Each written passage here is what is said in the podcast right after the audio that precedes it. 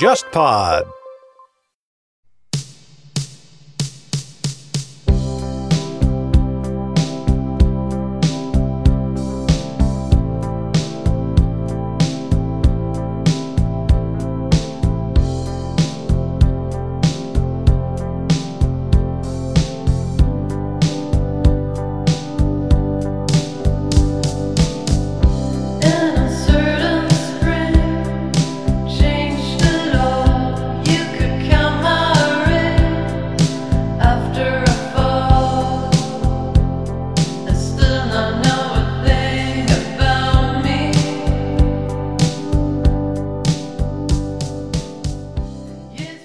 道你们有没有注意到，Netflix 最近出了一个专场，叫做 Around the World 专场，环游世界喜剧人专场。里面那些人的水平，我真的是觉得很不堪，就是连及格线都达不到那些水平。但里面很多人他的身份是，呃，少数美国少数裔，然后是冰岛或者是非洲、中东，由于宗教，由于他的性取向，来自老挝的表演艺术对对，有可能很多人都是是他说他是一个黑人同性恋女生，他就上那个节目，对不对？在英文里面最烂的笑话啊，在英文里面最被鄙视的笑话是飞机的小 （airplane jokes）。从 stand comedy 五十年代开始到现在七十年间，最起码有一百万个 airplane jokes。你能想到的 airplane jokes，大家都说过了。所以我在英文里面，你一说到 airplane jokes，台下的演员、观众就啊，又来一个。但在中文，我看到我线下演出，有一些演演员讲了，他说他在飞机上发现，原来空姐讲话是这样的，原来机长讲话是这样的，啊原来经济舱不舒服，商务舱很舒服。观众会觉得哇，好有见识啊，坐过飞机。好，下面要说到一个 Storm 徐老师的一个人生的高光时刻。呃，《纽约时报》为你做了整版的报道，这是发生在哪一年？一八年还是一七？一七年，一七年一。七年对。呃，但是好像从标题上来看的话，他把你坑了，对，哎，我标题上非常大的一个 permit。这这这就是我想讲的一个东西。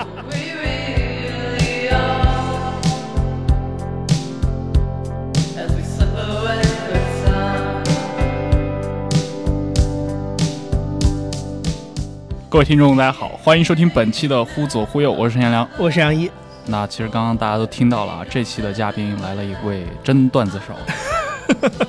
Storm 老师。哎，大家好，大家好，我那个我叫 Storm 徐，大家可以叫徐风暴。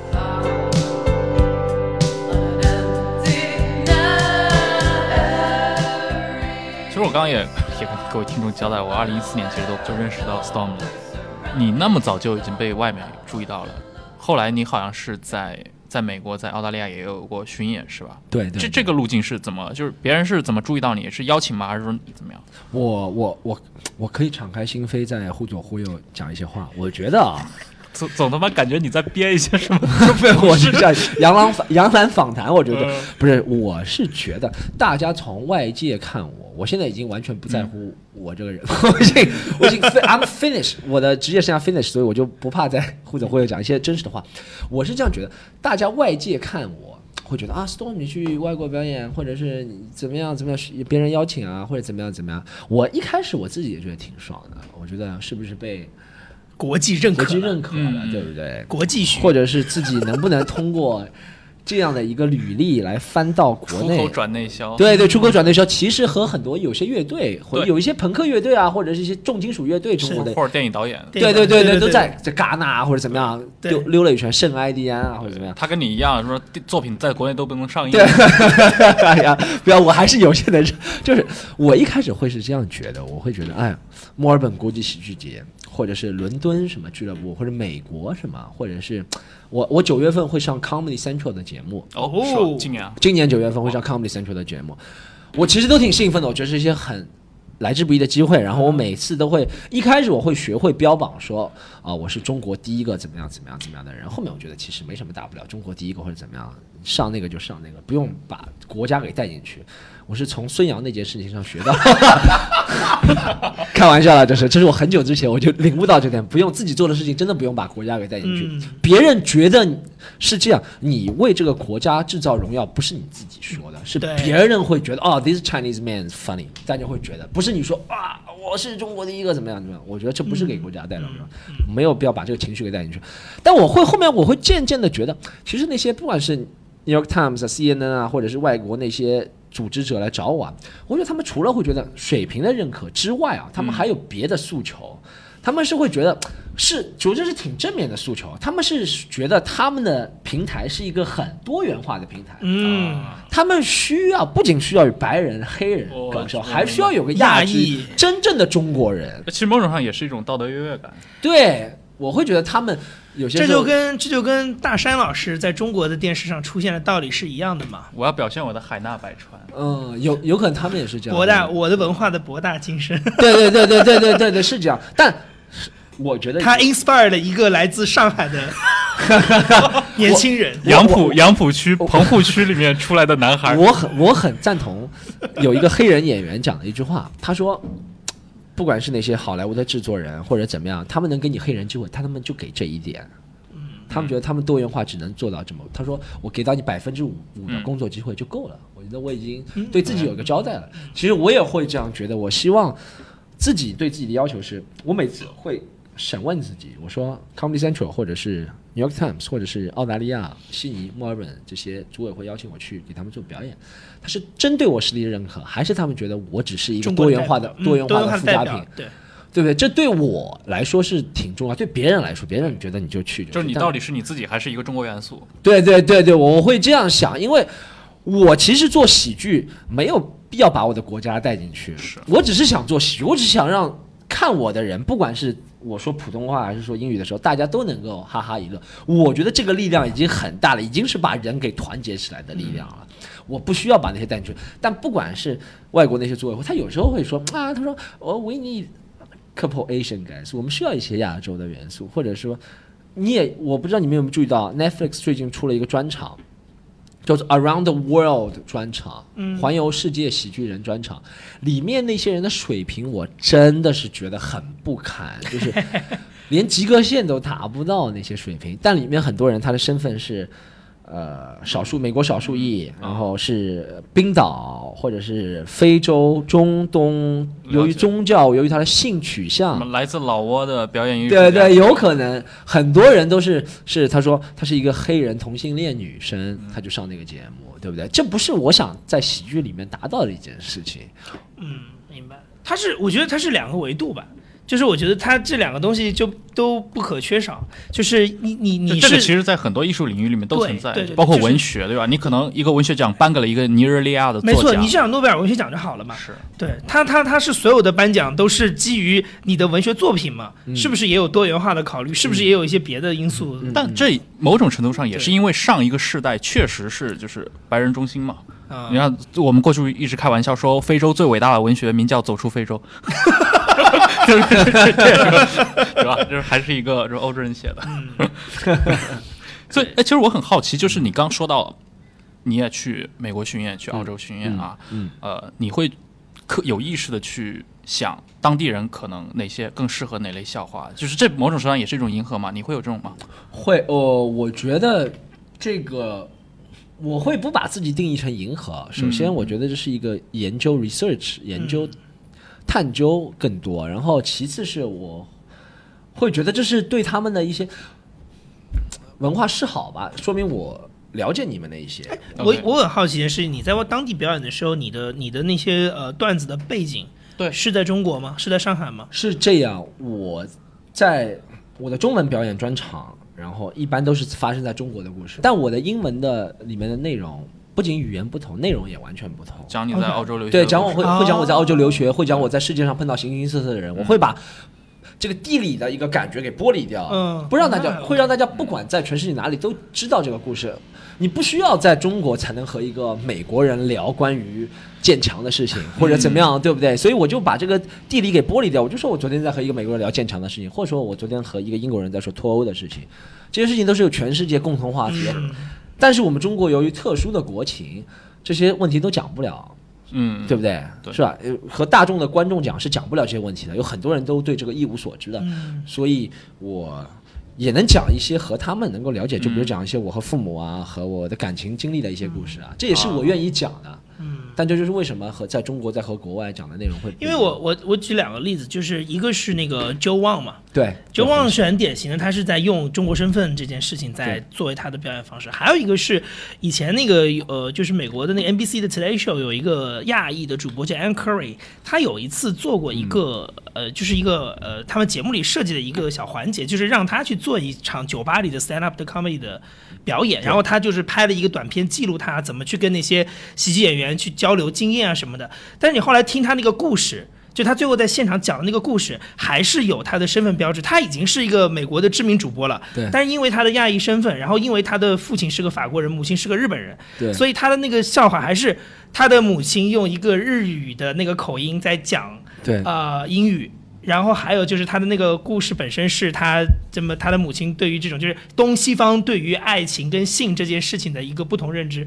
嗯。你懂我意思吗？就是他已经是一个美国人了，但是他其实还是在用这个身份在，这就是我一直刚刚很想说的，就是在美国其实也有很多亚裔的表演者，嗯。比如说像刚刚你说的周望，还有像什么 Jimmy 欧阳，对对吧？对。这硅谷小哥，他其实他的很多段子，大部分也都是跟他的亚裔身份跨文化的。种族背景有关，然后来了一位呃从上海出来远渡重洋的呃杨浦区小哥，他带来的还是一样的故事，就会不会？我我的意思是你你难道不会觉得可能讲一些中国更本土化、更 local 的一些笑话，反而是一种我不知道啊，我我在国外讲的呃东西，我、呃我自己想一下，首先不大会，我刻意会避开利用自己中国人的身份，我会讲嗯这个。一是我也知道他们会听得很厌烦，嗯，不是说听得很厌烦，会没有惊喜感，他们觉得啊你就是一个中国人这样。就他对没有超出预期。我希望讲的，但我是中国人这个身份是不可能改变的。最终绕回来，或者最终一些中心思想，还是我会觉得，我以一个中国人的角度来考虑这些国际上的一些事情，考虑，比如说我去澳大利亚，会考虑中国和澳大利亚一些关系啊，或者之前发生的一些事情啊，或者怎么样。但我觉得，同样一个身份，不同的人讲角度就会不一样。有人可以从正面讲这件事情，有人可以从侧面讲，有人可以讽刺自己这个身份，有人可以赞美自己的身份。同样一件事情，可以从不同的维度、不同的角度来讲。所以，说实话，stand comedian 不管你是中国人、外国人、白人、黑人，你自己总有一个身份你是绕不开。路易 C K 绕不开他是一个爸爸这件事情，你可以把他是爸爸这件事情就可以看成他是一个亚洲人。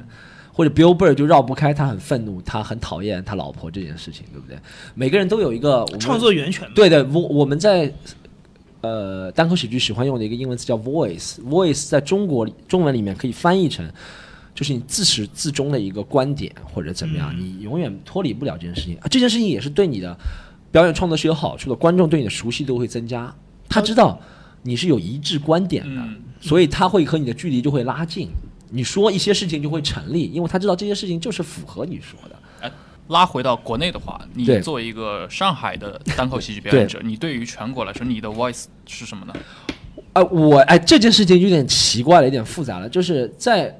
呃国外表演，我有时候会说到中国人这个身份，但在是国内表演，我真的会很不，会去提自己上海人的身份。我会啊、不会刻意强调这个，这也是一个躲不开的事情。我是一个上海人，或者在我的口音当中，在我的发生的事件当中，只有上海人能发生，但我不会刻意强调，因为我不知道为什么中文这个语境里面，如果一说到搞笑，你是说地域的话，就会被别人认为低一等。如果你说到地域的用，而且你知道为什么？不仅是在电视台或者各个机构啊，他都会认为你说到地域就会认为你是低一等。这其实是一种禁忌吧？对，可能在中文政治正确嘛？对，可能在中国中国里面是一种政治正确。哎，但是你看，其实美国的 comedy 里面是可以提种族的呀。那就对对对对，但但你看中国，我们提地域就会，但啊这样是是北方人嘲笑南方人是可以的，但南方 是这个地，而且而且我觉得很奇怪的一点是，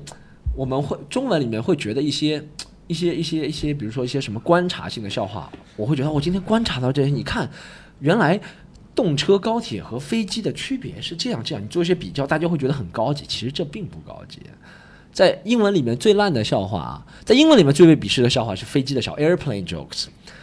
从 stand comedy 五十年代开始到现在七十年间，最起码有一百万个 airplane jokes。你能想到的 airplane jokes，大家都说过了。所以我在英文里面，你一说到 airplane jokes，台下的演员、观众就呃，又来一个。但在中文，我看到我线下演出，有一些演演员讲了，他说他在飞机上发现，原来空姐讲话是这样的，原来机长讲话是这样的，啊原来经济舱不舒服，商务舱很舒服。观众会觉得哇，好有见识啊，坐过飞机。no，我觉得还是和观众的见识度有单口喜剧的初级阶段。对对对对对对，是是，我们要带领观众共同走向富等裕，等有。了等有了一百万个飞机笑话以后，大家就能进入到应该说等应该说等有那个一个亿的人都坐过飞机之后，就不会觉得这个事情有什么好了。对对对，是这样。但因为地狱的这个事情是我们一直在谈的，大家会觉得地狱这个东西，地狱这个东西有点低级啊、低层次啊，或者怎么样。就是我觉得它的这个区别在于，就是说这个梗如果是很容易想到的，大家就会觉得很低级。啊，对对对。是但有些时候，其实我有两个地狱的梗，还是讲的蛮好的，你知道吗？我是想化解大家对上海人这个偏见，但我自己现在关于你爸那个吗？对关于我爸那个，对对，你看过是吧？我这还这还行是吧？这可以，我可以。但但但我想化解大家对于上海人这个偏见，但我现在也皮了，也不想讲了。一是我自己讲了多，二是大家的误解永远不会化解。我会觉得，就凭我一个人的力量，在网上播放了五十万次、一百万次，大家就会对这个观点化解吗？有些事情。这是这个世界残酷，所以我就放弃了。我现在觉得，就老老实实讲一些好笑的东西就行。我放弃了让每个人都变使命感变美好的这个愿望。我 我知道你最早期其实有一个笑话，有一个台本是关于你的上一段恋情的，就是那个故事能给听众分享一下吗？就我觉得你这个挖掘自己也是挖掘的蛮厉害的哪。哪一段？每一个说笑话的人背后都有一颗哦，对对对是这样，就是我我我始终坚信一个理念啊，就是每一段笑话之后，每一段笑每一个笑话背后都有一个人在哭泣，就是郭德纲笑话里面哭泣的人是于谦，所以所有观众都会开心，但这就是为什么 stand up 我会觉得和相声不一样的地方，相声找到了那个啊出气筒，你知道吗？找到了那个出气筒就是相他的相声里面是有一个替身使者，对对对，就这个人代替了大家的那些负面情绪，我们都只要只要这个人不动气，大家就不会动气。但 stand up 你不知道，在讲单口的时候你不知道你有可能攻击的就是听众。对对，所以说你要很明确。然后你有时候我们讲我讲过那个是呃感情的故事也是这样，我现我我现在讲的一个感情故事，想把我之前那个恋情里面不愉快的事情给讲出来，给化解了，也给自己一个交代。我给自己以前恋情，给自己以前痴痴癫癫、疯疯狂狂对情爱那些不理解的东西给一个交代。所以我会讲到以前在澳大利亚的时候，我曾经为感情做了很多很疯狂的事情，比如说互相伤害啊，或伤害自己啊，或者是长途跋涉，会从上海到澳大利亚，澳大利亚到上海，上海到其他地方，会去追逐啊。我把这些我当时认为很伤害，让我自己在这个里面哭泣的事情讲出来，让大家笑。我作为这个段子里面哭泣的那个人，大家只要觉得这件事情好笑就行了。我把自己，我会觉得把自己拨开来讲这个是，一是让观众觉得好笑，二是对自己会有一个交代。这么多年过去，你对同一这个事情还能影响到你吗？会，我每我真的不开玩笑，我现在每次出去，如果讲到这两个故事的话，我内心还会真的会隐隐作痛。哇虽然虽然是啊、不会对那件事情有泛起涟漪或者是有波折了，但会对自己当时那些情感会为自己感到可惜，永远不会 get over，永远不会嗯过了那个可惜的那个感觉的。你现在应该是全职来做对对我是我知道你之前的工作是在上汽通用是吧？对，上汽通用的，那你现在全职来做这个东西，这个变成一个职业以后，嗯，会不会影响到你的创作？嗯就是你会刻意的去写一些笑话，还是怎么样对我现在只能拼命的回想和女朋友还有什么没有挖掘的素材能够挖掘。现在的生活有点不能说单调枯燥吧，但其实素材是源源源源不断的。有时候你可以不讲自己身边的故事，如果你身边没有事情发生，你可以讲大家都关心的事情，是对不对？就是很多热点，每天我们中国这么大，然后每天有很多事情。我们都关注着，然后你可以通过一个不同的角度，因为网上现在网络的好处就是，一发生什么事情，很多段子手通过他们的解释来讲这件事情，嗯没错对不对？但我觉得 stand comedian 可贵的地方是，我可以沉下心来，我可以通过两个礼拜、三个礼拜的时间，我再来讲这件事情。嗯我说，对我剥离的那些很浮躁的那些很很很很 cheap、很很简陋的那些笑话，有一些笑话真的是很 cheap、很简单，它是从表面讲的。但我说我沉下心来，通过两个月、三个月、两个星期、三个星期的苦思冥想，我在想我有什么能够看到不一样的东西，我能够通过文章马伊琍的离婚，我能够看到什么不一样的东西？我不单单从他们名字从来讲笑话，不单单从他们的一些过去，能够波及到一些没有大家没有波波及到的一些地方。创作灵感真的是一个，我觉得是困扰所有创作者的一个问题。我也知道有一些名作家，他可能就八十年代写了一些真的是名动天下的一些作品。现在我也听说他们前我前几年听说啊，我就不点名字了，每天刷新浪新闻来找创写作灵感，希望他们。到现在不是通过刷什么头条这种啊，对，你否则的话，中国的文学前景堪忧。真的你会觉得有一些我们以前很尊敬的一些相声艺术家，他们以前的原创的一些段子，对不对？但现在你看他们在网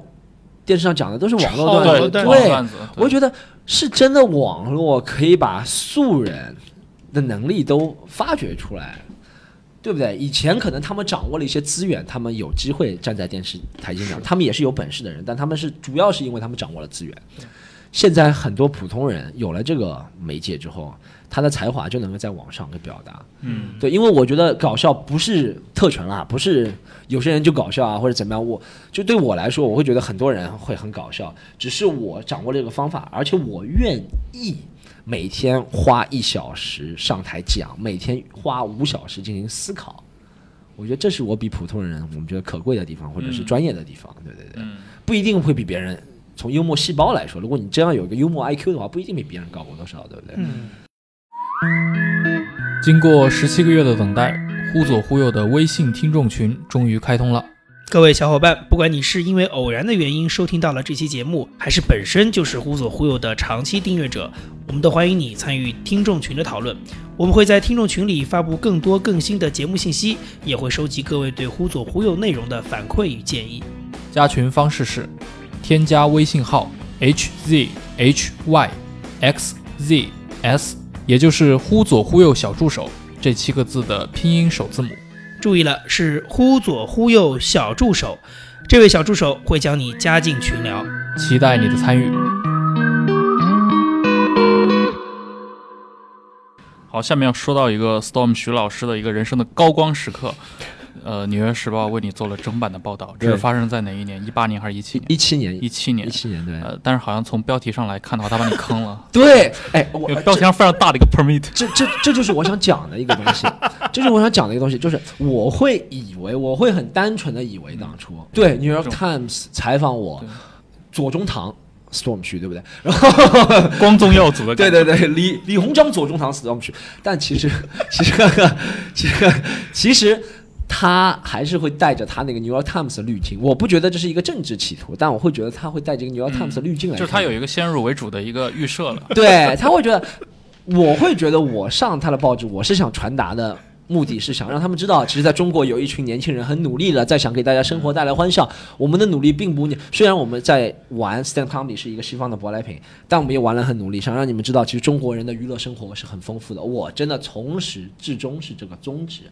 但他写出来的东西就是，哇，你在中国讲这个东西，哇，太不容易了。我们从来没有想到你们能想这个，你们讲这个东西会遇到一些什么阻力吗？我我当时我真的就是随便讲了一下，我配合他，因为我觉得我整版其之前我对我们的努力的已经夸了很多了，我就稍微讲了一下我们会结果前遇到的一些面都没用。对，结果前面都有，他都会讲，他原来在中国会有这么大的阻力讲这个东西，你知道吗？所以，所以讲的就是，就是出现你的部分，就是在讲在中国讲个段子需要被批准，需要被有审查。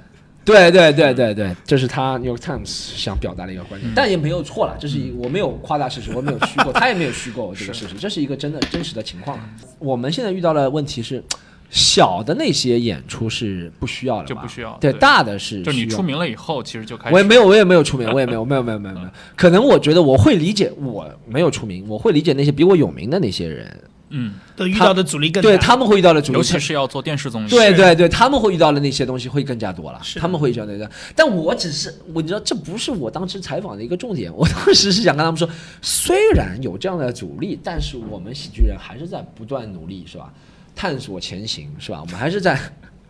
那十六字是怎么说？砥砺前行是吧？不不忘初。心。我们还是想说这些东西，但他完全没有给你表达出来，他完全就是说，他他他怎么样，他怎么样。里面好像举的两个算是反例的，也不能叫反例吧，反正就是有阻力的地区吧，一个是中国大陆，一个就是新加坡。新加坡对他举了一个 Jinx Jinx 对 Yo 对那个那个对对对。哎，其实我很好奇啊，像他提到的中间那几个哥们儿，包括在香港那个 Vivek 对对对他呃 Vivek，对我们在很多香港电影里面其实可以看到他。对对对呃，这帮你们是这种有会有圈子吗？还是说你们各个都各自为营的这种？其实也不会太会会有一个呃互相认识。你说有没有圈子？如果圈层是指互相能够在呃事业上能够推动的话，到目前还是没有。嗯。但互相会认识，然后互相会在不同的喜剧节、不同的演出会碰到，有时候、我看那篇报道的时候，其实我个人有一个疑惑，因为他提到香港的话，那嗯。按照内地正常人的不是也不能叫正常人，内地大多数大多数内地人的一个理解，他可能觉得可能代表人物应该是像黄子华呀对对对对对。对但是他选的是 Vivek，就是一个南亚的一个表演者，对对对，呃，这是属于一个什么样的原因？是。因为确实是圈子不一样。不，是，但是那个 Vivek 真的是中国香港人，真的是香港人，因为他是从小出生在香港，嗯他讲粤，而且是不是跟他确实是一个全职的喜剧表演者？我我还觉得很重要的一个原因是一个那个 New York Times 的记者采访不到黄子华，对不对？退而求其次，哎如果他能够对，如果他能够采访到李诞的话，他也不会采访我。那时候李诞啊，那时候李诞红了已经。开玩笑，我觉得这也是一中间的一个因素之一。说说白了还是就是你你赤脚的不怕穿鞋的，对对对，就是李诞有一个公司要养活，不能轻易的上这种反动媒体，哎呀，我上反动媒体有技巧的，呃或者各位如果以后要上反动媒体，联系一下杨老师，杨毅老师为你量身定制如何应对反动媒体的各种啊刁钻古怪的陷阱。就是你们一定也有那种就是要 interesting 跟 boring 的区别嘛？你对要钓听众，其实一个逻辑。你就 boring 一点是吧？他认为他预设他想要 highlight 的东西，你如果觉得有风险，你就把它聊 boring，你也不要不说，嗯。但是你把它聊得很 boring，他也会觉得 boring 就好了。对，嗯，但是问题但是出在我自己但是，我告诉你太眉飞色舞了，是吧但是？没有斗争经验，对，但是但是另一边是像如果像他找你找聊你聊这个 story 的话，你可以在你可以去想一些啊、呃对你来说比较安全但是很有趣的事情，你还是为还需要给他一点 story 的。外媒受害者协会写信到白宫去是吧？不是，我跟你讲，是因为因为因为这个 New York Times 的事，我太容太能理解他们了，就是很很简单。第一，呃，他们也是人。就是你知道，记者写稿的那个压力是在那儿放着，他没有时间去理解你的前世今生。对对对对，然后第二件事情就是，他们也有读者嘛，他们的读者对于很多，比如说对中国的事情，他的认知就是在那些事儿上，他也没有他的读者也没有那种，就像你刚才说的，就是你说你也已经不想去改造那个什么大家对上海人的观感了，对，一样的呀，他也是一样，他为什么要去改造呢？他的读者就认这一套，他说一百个那种开放性的故事，大家还是认为对中国或者对一些特定的话题就是有刻板印象，对对对改不了。我想知道这篇报道对你有造成过麻烦吗？啊、哦，这倒没有，这倒没有，还造成帮助呢。啊哦那个那个那个那个那个，有两个国外的喜剧节看了这个报道，认为我有点影响力，还邀请我去参加啊，报机票啊什么，觉得演出费还挺不错的。对嗯对对对对，没有没有没有没有这个没有，我觉得也是因为事过境迁的关系，就是嗯那个时代还是 嗯，你现在的话，比如说你跟我知道你好像也经常去，呃，效果那边嗯是有表演是吧？就是会会会有时候会去他们，因为我觉得在这个行业，我刚刚说了，就是呃，我对他们也是挺认可的。然后大家还是要互相促促进互动，或走动啊，或者怎么样，很重要。就是他们的演员也会来我这里表演，我自己的啊，或者我们这里演员会去他们这里表演。那你会尝试一下，比如说试试试电视吗？上电视，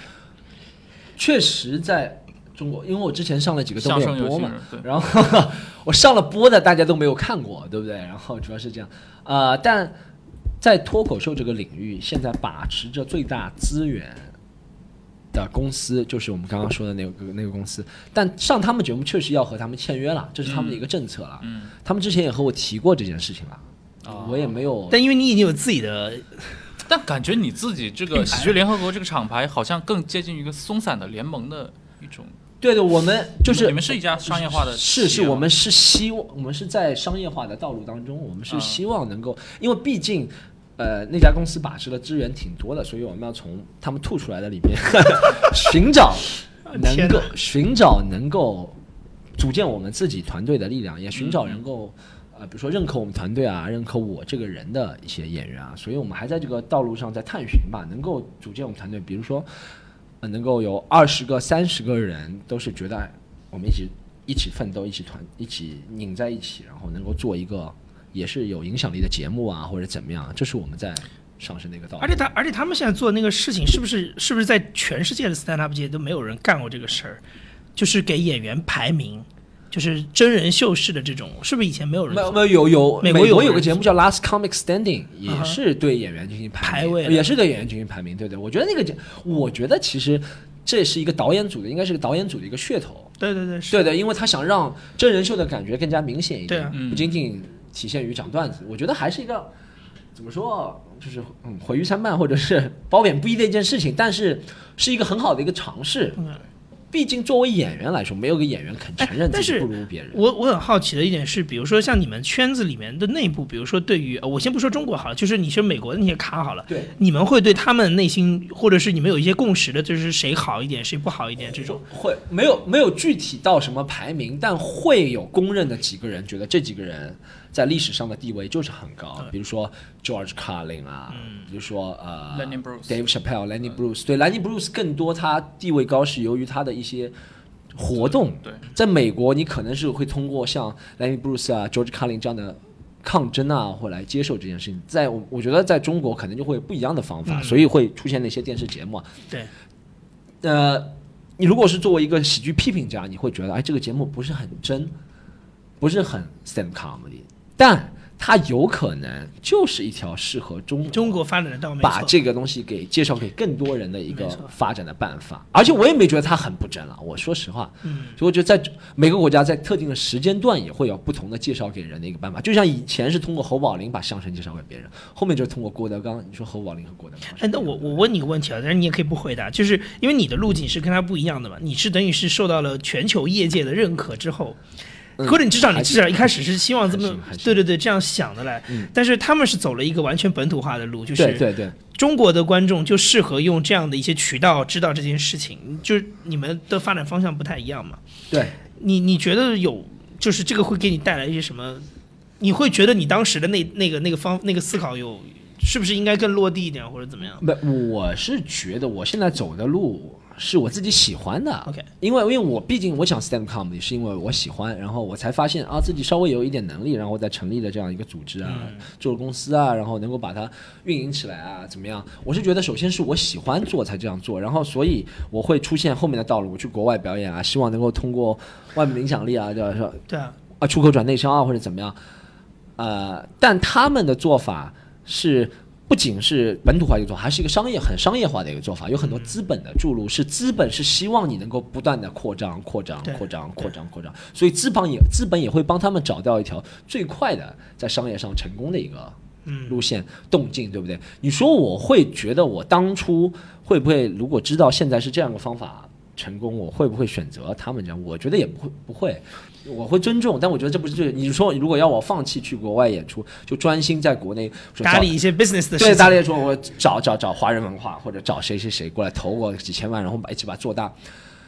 我会觉得这个是可以同时发生，但不能取代我已经做的事情，我不能割舍我那一部分来换取这个。对对对，我到目前还是很喜欢 stand comedy 一个东西，就是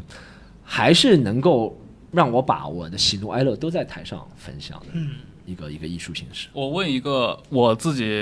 是刚刚开的一个小的小小的脑洞啊，嗯你觉得 VR 或者说 AR 这个事儿会对你们这个行业有促进吗？现场的表演，它放到电视里面去，其实削弱了很多互动啊，对吧？感觉好像 VR 什么的就能，其实能让你身临其境嘛。对，但呃，我朋友制作过嗯一段 VR，、他录下来了，然后他给我看他那个 VR 眼睛，我会我我会觉得，首先你避免不了的就是你绑着这个，嗯，肉不是很体的难受。对，不是就非这个身体上的难受，不是很舒服。首先你这个就不舒服，我觉得要笑出来是挺困难的，笑出来啊！对，是要挺困难的，你知道吗笑的？时候这脸部肌肉开始抵到这个眼镜上的下沿对，对对对，我觉得我觉得我觉得物 物理上的一个阻碍。对，是挺困难的。就是如果有选择是，呃，在看现场还是看 VR，肯定大家会选择看现场。那你说 VR 它能不能让更多人通过是一个很好的一个路径，让更多人在没有来现场之前先感受到这个的话，嗯我不敢下是一个宣传，也许是个宣传的途径。对，我不敢下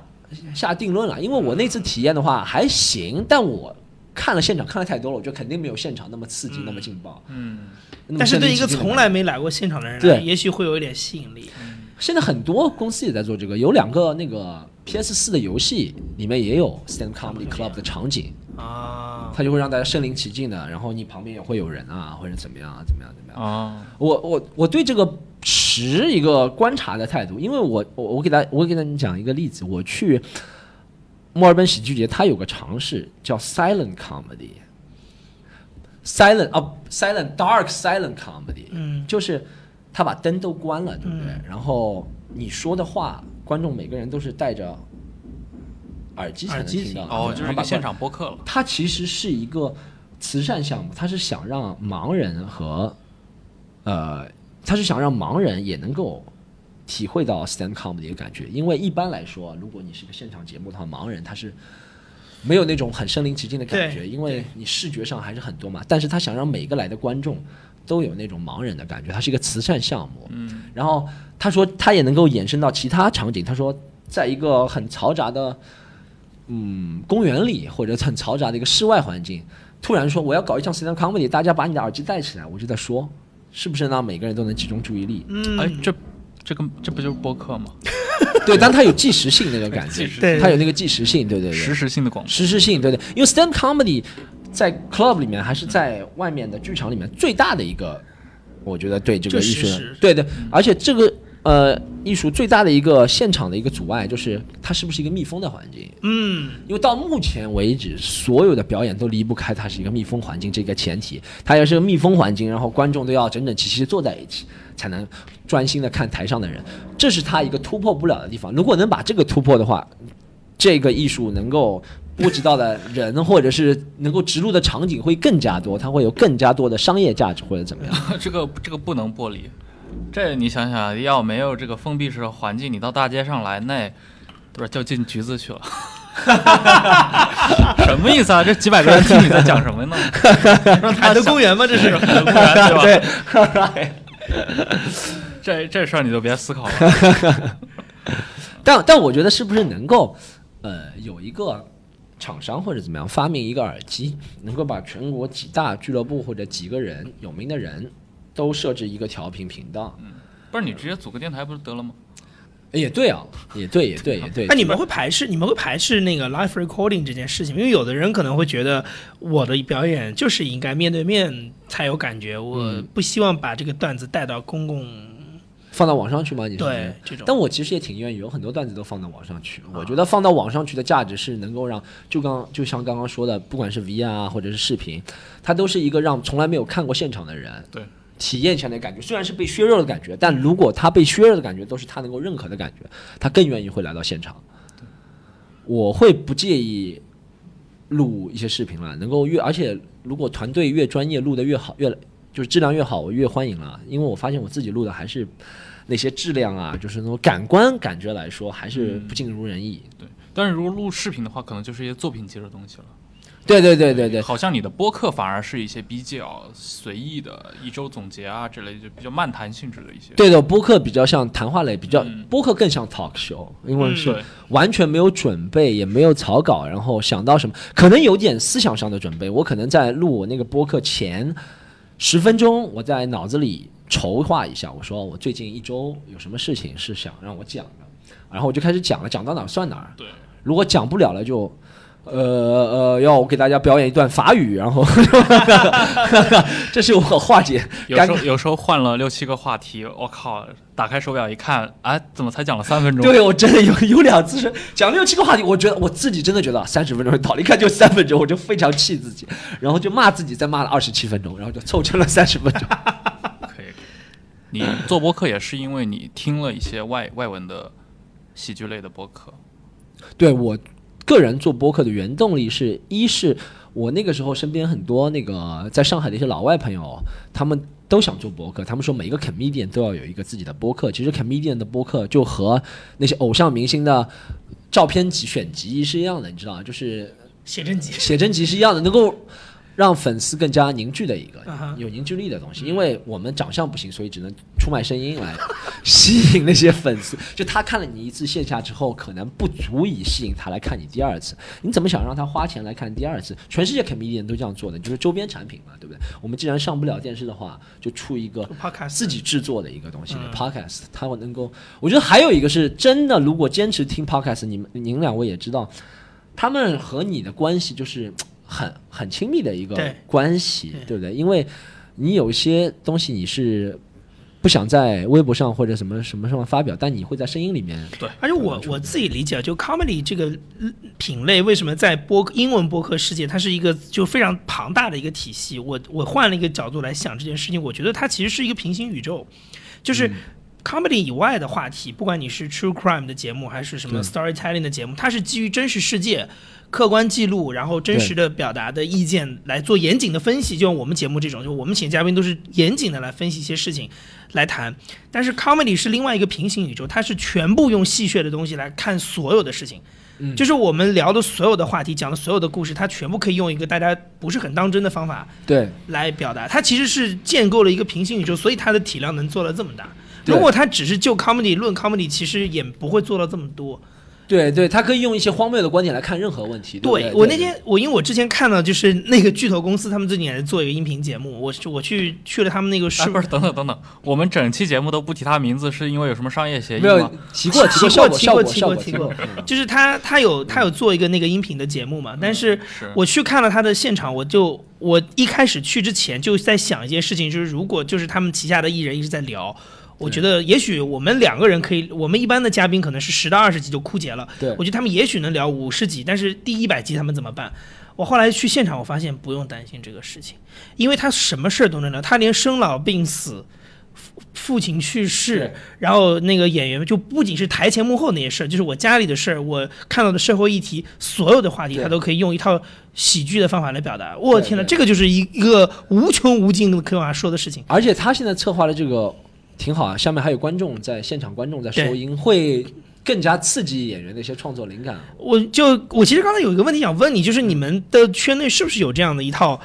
不能叫鄙视链，或者是说你觉得不公平的地方，就是有的人可能真的他稿子写得很好，但是他就是演不出来，有有有临场反应很好，但是他一旦表演就不行了，没感觉有有有。有人就适合表演，但稿子写的就一塌糊涂。就是有人能够把十呃三分的稿子演到八分，有人能把八分的稿子讲到三分。嗯，是有肯定有这样的人。我上次录的时候就有一个非常明显，他在电视上的表现其实就很一般，可是他在现场，我的天呐，就是非常炸的一个，就是他现挂的能力非常非常强，对对对对刺激他的灵感。但是他就是有准备好的稿子跑到电视上讲，就效果非常非常一般，对对很一般。对对，还有可能是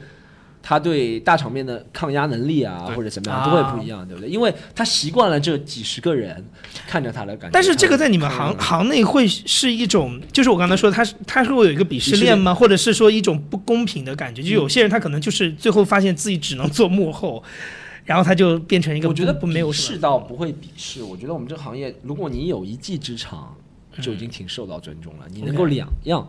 无论又能写又能演，无论你是表演或者是创作，一样，你有一技之长，已经是挺受到尊重的所以不会造成鄙视。但大家会对你有一个标签或者定论，就说啊，他写的不错，但不能演。但不能演。对对，会有会有，我们会在你背后说你这个话你。不用说这种小行业了，你说音乐行业对吧？罗大佑写那么多好歌，但是罗大佑就是个破嗓子，对，大家公认的，他唱的就是那样，对对对对对对，是这样。对吧？李李宗盛的吉他弹那么好，但是写出来的就是一些中年鸡汤但是。但是你们，但是就是说，嗯，stand up 的行内对于这种，比如说他的，呃，他会对这个事情有有介意吗？就比如说音乐界，我觉得是已经习惯了，就是有歌手和创作人是完全分开的。但是 stand up 会觉得说，如果一个人他只能写而不能演，你会觉得他是一个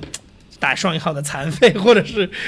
这种感觉。是这样，还这这就跟啊我们 stand up 细分下来的或者说，或者说，对一个演员的要求，是不是要求他，你至少演是一个基础，嗯，或者创作是个基础？这就是 stand up 下分分就是分支的那个产业不一嗯样，就是像我们在线下演的话。基本上还都是我不能保证别人，但能保证我身边的人都是自演、嗯，自写、自自写。自编、自演、自写，讲自己的故事，讲自己的故事。但电视的创作机制又不一样，对就是有专门的人是对对，因为电视主持人虽然你看到是他讲，但他是代表他这一个团队来对对对，没错有一个编剧的班子。对对，所以有些人可能就适合这个工作，嗯。他就适合他自己写的东西，然后让别人来讲。他久而久之，他也习惯了这样。而且说不定有专门有那种反差特别大的人呢，你指的是就那种写出来的东西特别逗，现实生活中就是一个非常木讷的哦，我就我见过，我见过这样的人。有些人他能写的东西是特别天马行空的东西，你完全你会你看他作品的时候，你会想他是怎么样怎么样一样样的形象，实体的形象会是怎么样。但你真的见到那个人，觉得啊，原来你是这样的呆子，是，对你完全没有想到。就像有些喜剧演员在大荧幕上天马行空，觉得是个诙谐至极的人，现实中可能就是个非常冷酷的人。对，金凯金凯瑞是吧，或者怎么样？周星驰啊，周星驰也是这样，对不对？但周星驰，嗯，可能才华都用在抄别人上，没有开玩笑，开玩笑。对对，会会是这样。但我觉得还有一点，这个我也其实想借这个平台来澄清一下。有人也会这样说我，他说你在台上看上去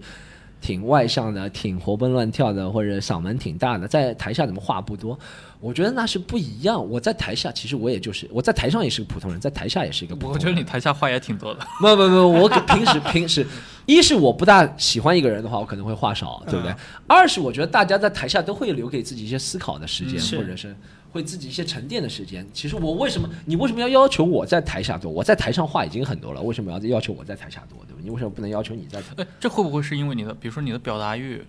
每天都有大量的时间能帮你分散掉？会会会会会会，我觉得每每个人每天能表达的东西都有一个定量，每个人可能都不相同，是根据他的能力，但都有一个定量。可能我今天到目前为止，嗯，从下午三点开始录之前，我都没有表说过说过 comedy，或者我刚醒啊，我没有上台过啊，可能我的表达欲就会强一点。如果在一个小时、两个小时的表演之后，我的表达欲就可能弱一点，这是一个，还有可能是一个生理的一个反应。嗯，行，好，Storm，你还有什么想要说的吗？借这个机会跟听众们说说心里话。哎，我 我是 今天其实已经说了很多心里话了，是吧掏心掏肺的话说了很多，就希望今天点到名那些大腕大咖尽量不要听这个节目，你都知道呀。都都他妈听到这儿了，还听到早就听了，是要把这句话剪到前面去吗？劝退。不是不是不是我我是希望大家能够哎，其实我每次上节目啊，都是希望大家能够走进更多的走进线下的小剧场，然后不管其实你在电视上看也很好，能够走进线下小剧场更好，然后希望大家能够。知道这个 stand comedy，多一点了解，希望大家能够不仅看我们，还看一些国外的，对这个艺呃艺术有个全方位的一个认识吧，对不对？而且我觉得是自始至终觉得，呃，笑是一个很伟大的力量，能够化解很多的尴尬隔阂，能够让人与人之间的距离更近。啊、我不觉得人与人之间的关系融洽是通过地理的方位来决定的。就是我不举其他例，我觉得你和你隔壁邻居住了十几年，你和他说过多少话？嗯，从来没有说过话，也有可能。但我能和一个来自以色列说希伯希伯来语的人，他如果也是 stand comedy，我们就有很多共同话题。嗯你也可能你是建筑师，你可以和一个来自非洲的人说很多话，你和你的隔壁邻居就说不了这些话。所以我觉得能够找到志同道合的人，这就是我做 stand comedy 最开心的地方，能够找到志同道合的人，来自不同背景，对不对？但大家能够志同道合，能够聊到一起，这是很重要的。我也希望大家能够生活当中找到你觉得能够聊下去的人，是吧？不要被那些成见所包围，就觉得怎么样怎么样怎么样怎么样，是吧？可以用吗？这一段？希望我们的听众有被 Storm 老师 inspire 到。好，好，那非常感谢大家收听了本集，应该还是蛮长的吧？对这期忽左忽右。那我们也期待以后有类似的话题的话，Storm 能够再上我们的节目，我们可以到时候聊聊这个话题。好，